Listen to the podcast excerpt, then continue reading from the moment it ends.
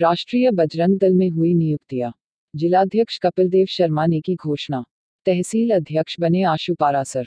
झालावाड़ ज़िले के अखलेरा में अंतर्राष्ट्रीय हिंदू परिषद एवं राष्ट्रीय बजरंग दल में अखलेरा तहसील कार्यकारिणी में संगठन को सक्रिय बनाने के लिए नवीन दायित्वों की घोषणा की।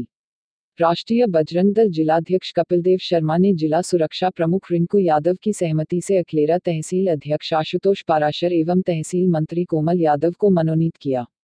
एवं सभी कार्यकर्ताओं की सहमति से राष्ट्रीय बजरंग दल अखलेरा नगर अध्यक्ष सूरज गोस्वामी को नियुक्त किया। एवं शीघ्र तहसील एवं नगर कार्यकारिणी के विस्तार के दिशा निर्देश दिए। संगठन ने आगामी कार्यक्रमों के सफल संचालन को लेकर भी चर्चा हुई।